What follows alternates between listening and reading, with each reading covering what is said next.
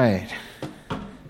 As I was, we were singing that last verse, I realized this is my 10th Christmas Eve service that I've had the pleasure to lead. And so that's, that's exciting. As I mentioned earlier, it's my favorite service of the year, really. And uh, of course, the challenge for every preacher, every Christmas is, you know, what, what are you going to talk about? Sometimes when you talk about the same things, it feels like it's, you know, maybe getting old or something. But actually, the main things need to remain the main things.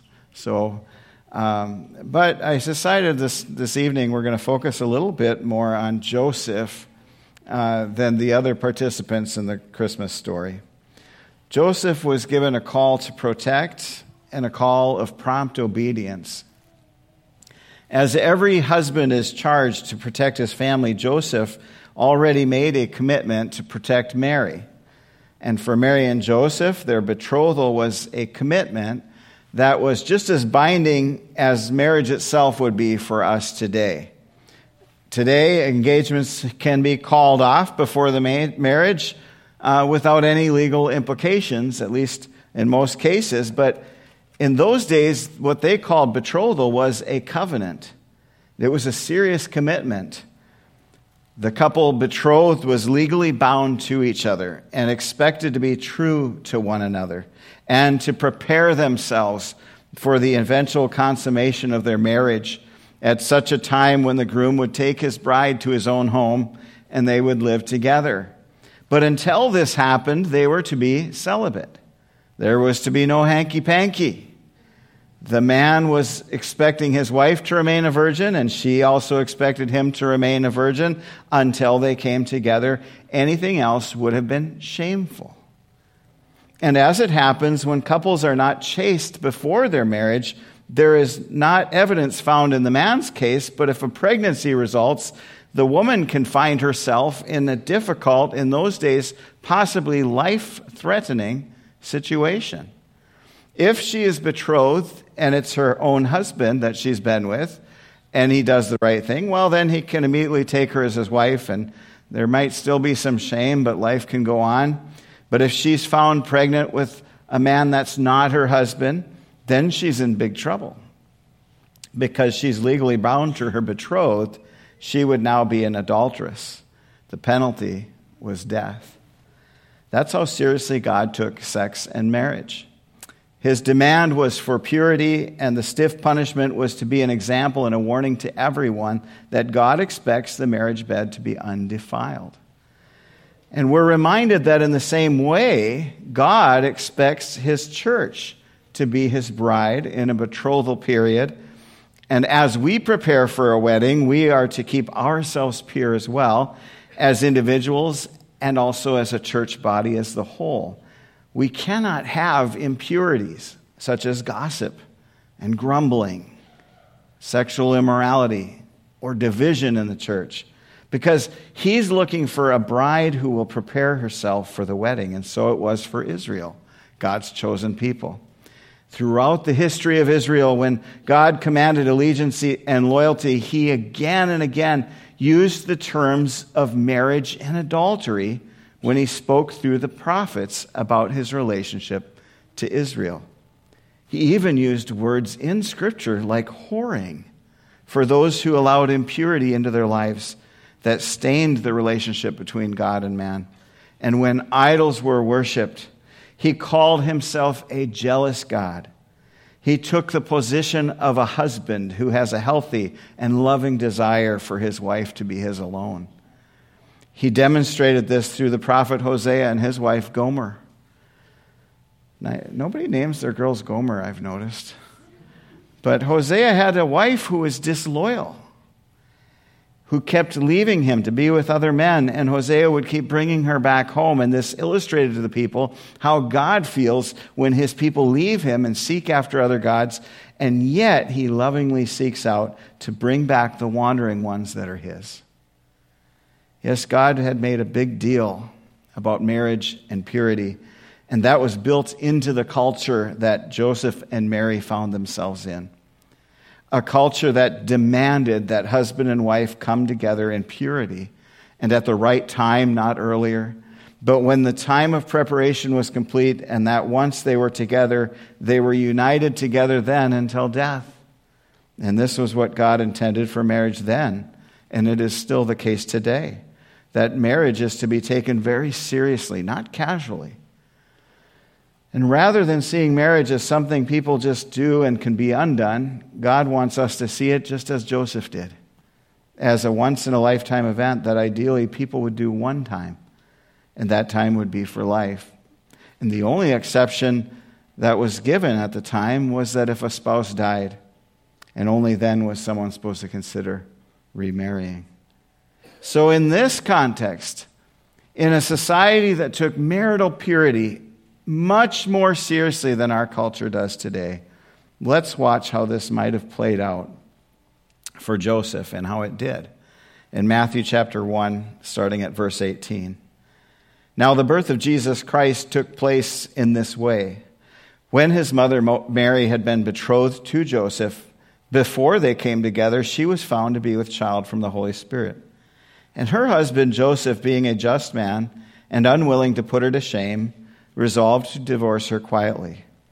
But as he considered these things, behold, an angel of the Lord appeared to him in a dream, saying, Joseph, son of David, do not fear to take Mary as your wife, for that which is conceived in her is from the Holy Spirit.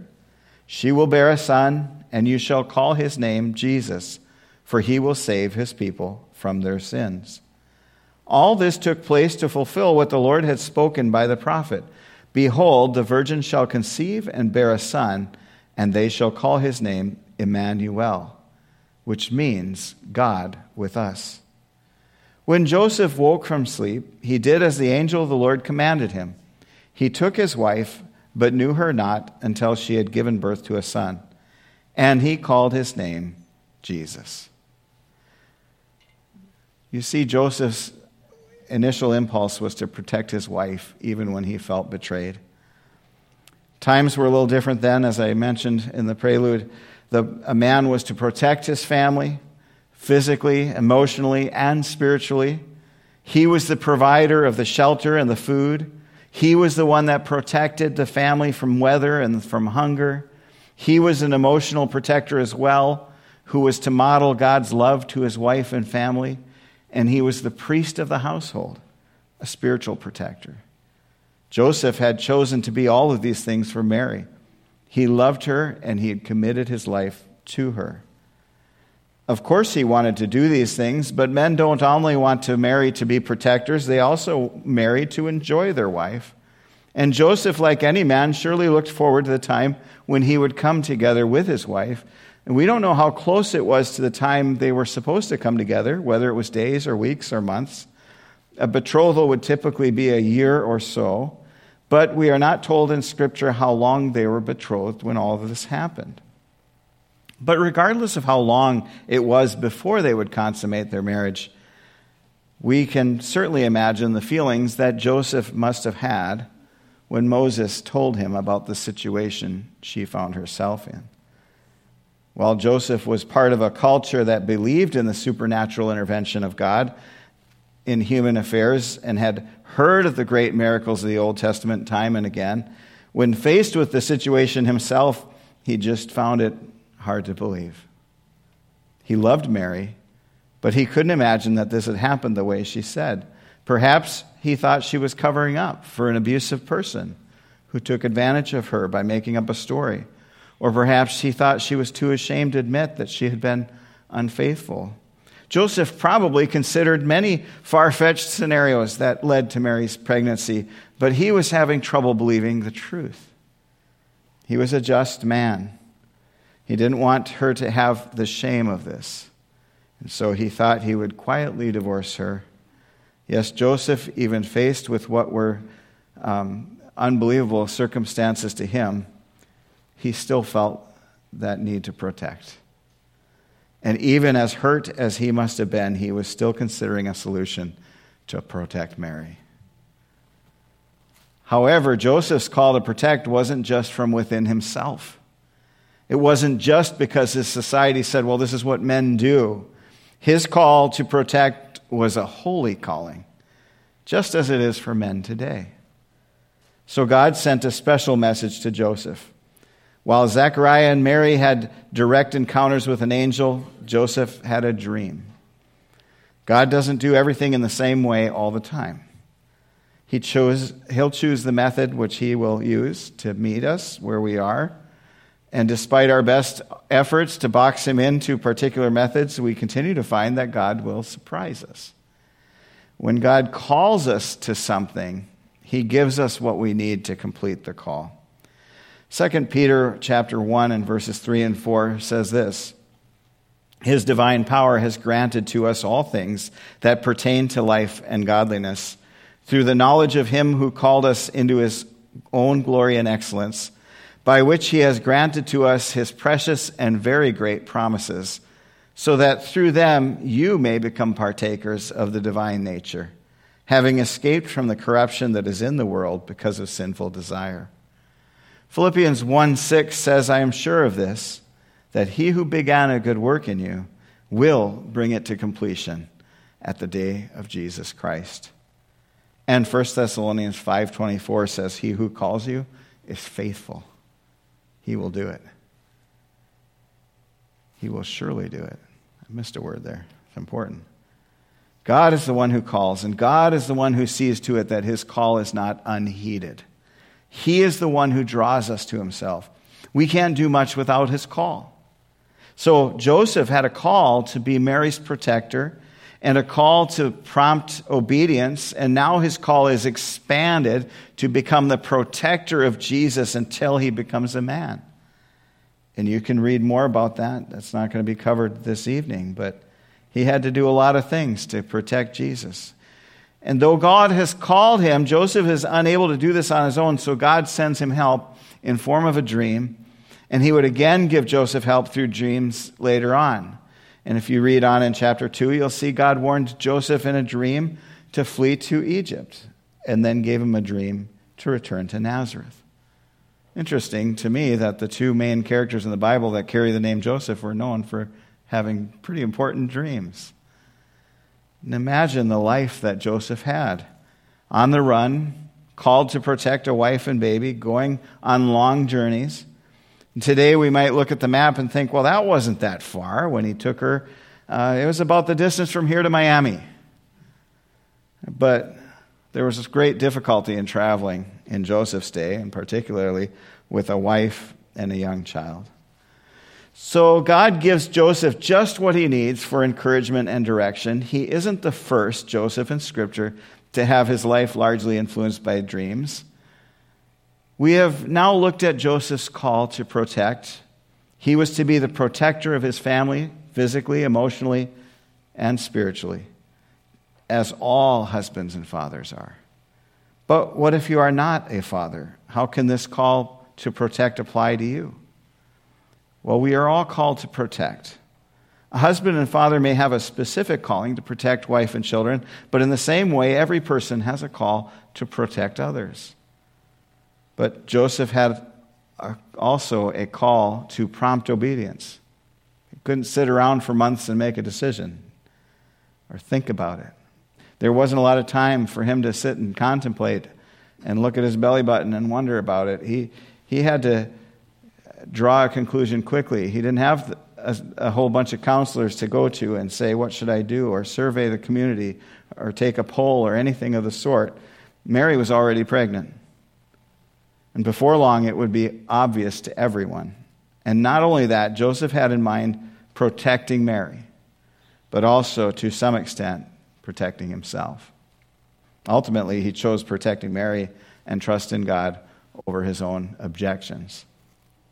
Joseph's call to protect and his call to prompt obedience was a call he heeded. And he's an example for all of us, men and women, boys and girls alike. And that example is evident. God calls us each to do something. He has good works for us to do, works that he has prepared for us. So, what is he calling you to that requires prompt obedience? What I want you to observe in the story of Joseph is that his prompt obedience to God, his submission to God's plan, was part of God's one big master plan to bring salvation to the world.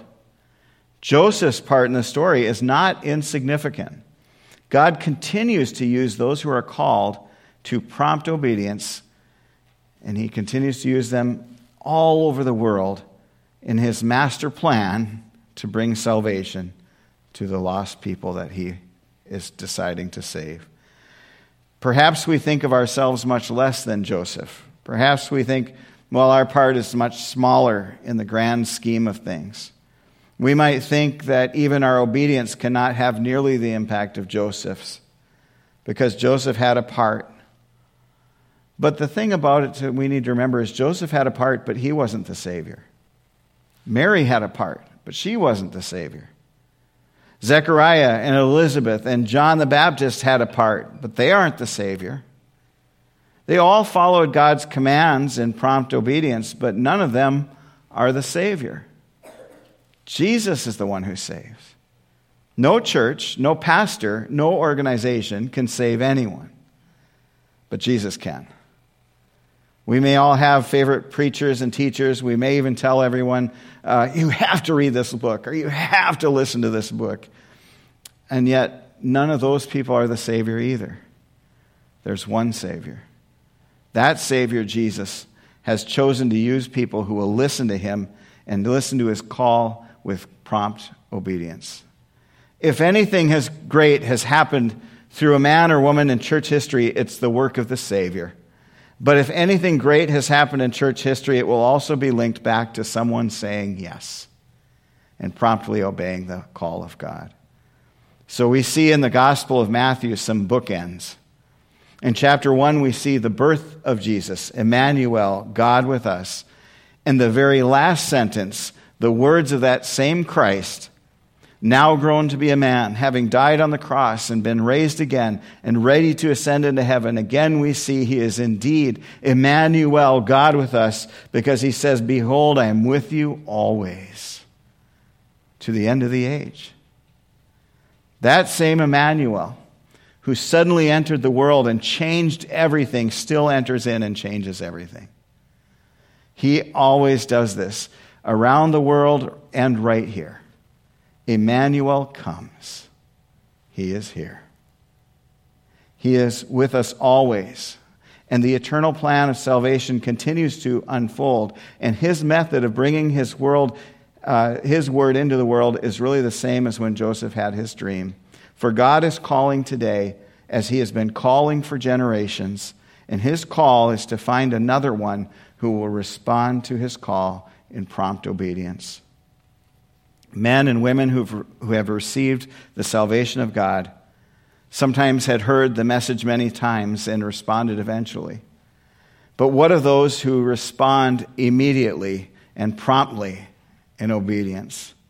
Cornelius' entire house was saved and filled with the Holy Spirit due to the prompt obedience to the word of truth that Peter brought.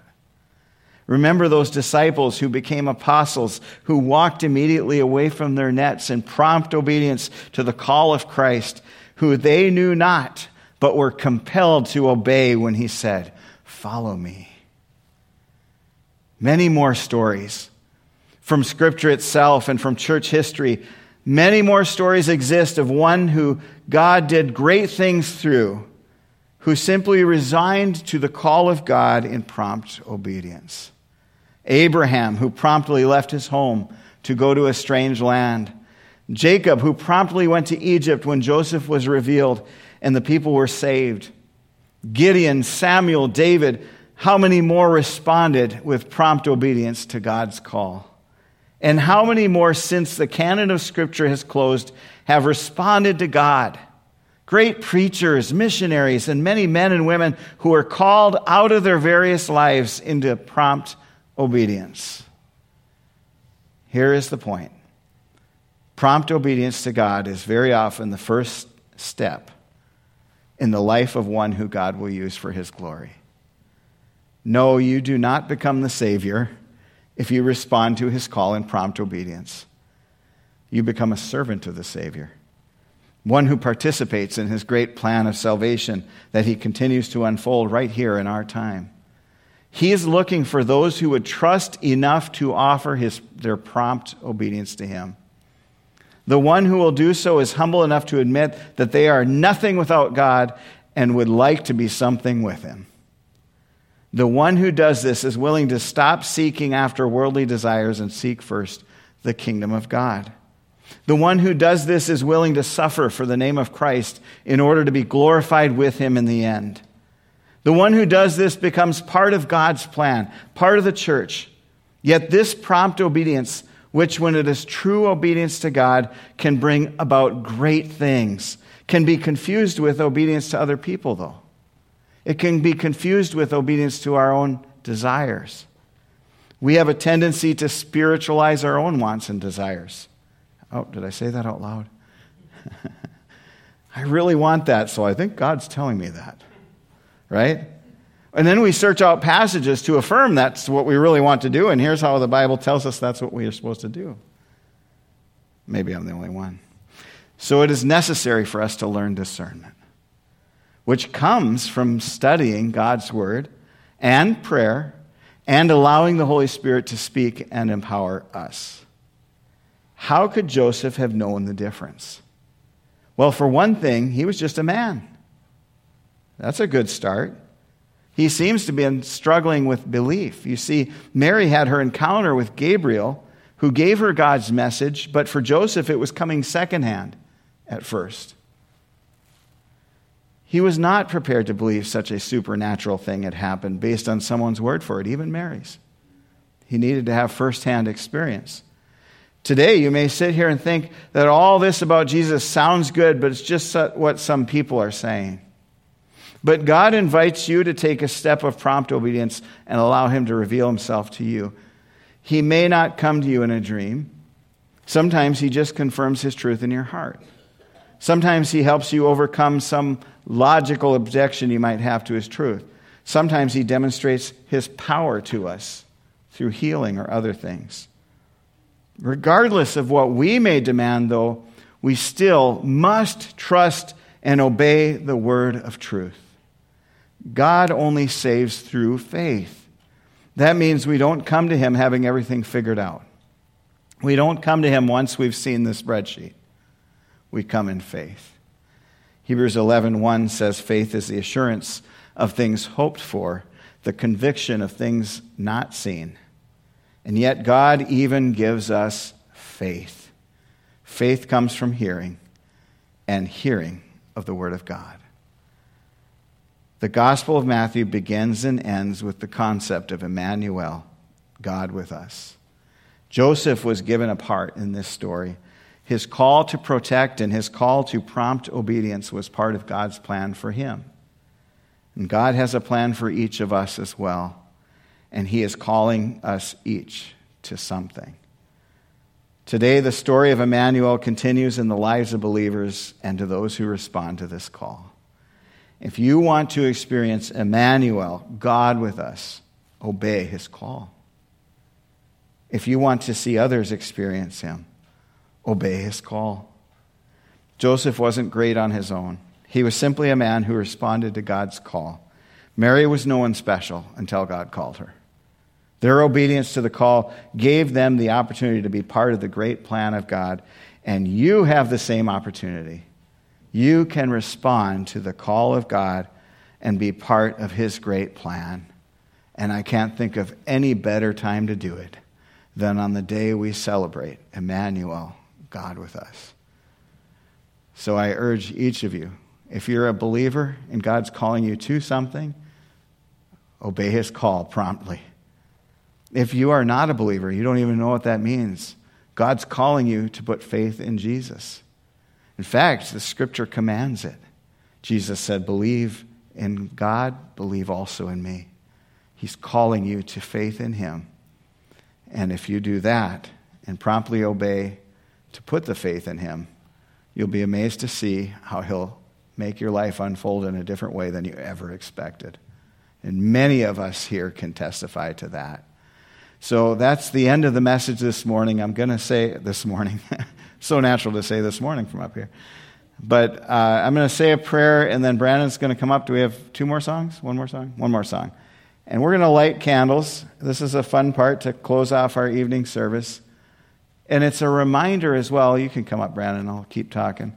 Um, and it's a reminder of how Christ's light comes into the lives of others. So I'm going to light my candle from the Christ candle, the white candle that was lit earlier this evening. And then I'm going to pass it to the rest of you, and you'll pass it down your aisle. And this is an illustration of how the light of Christ is shared through people. God gives us the privilege to share his light. And so we're going to do that. Let's pray, and then as I light the candles, we're going to sing our last song together. Lord, thank you for this message from Scripture. We pray, Lord, that as we celebrate another Christmas together, that we wouldn't just go into routines and the normal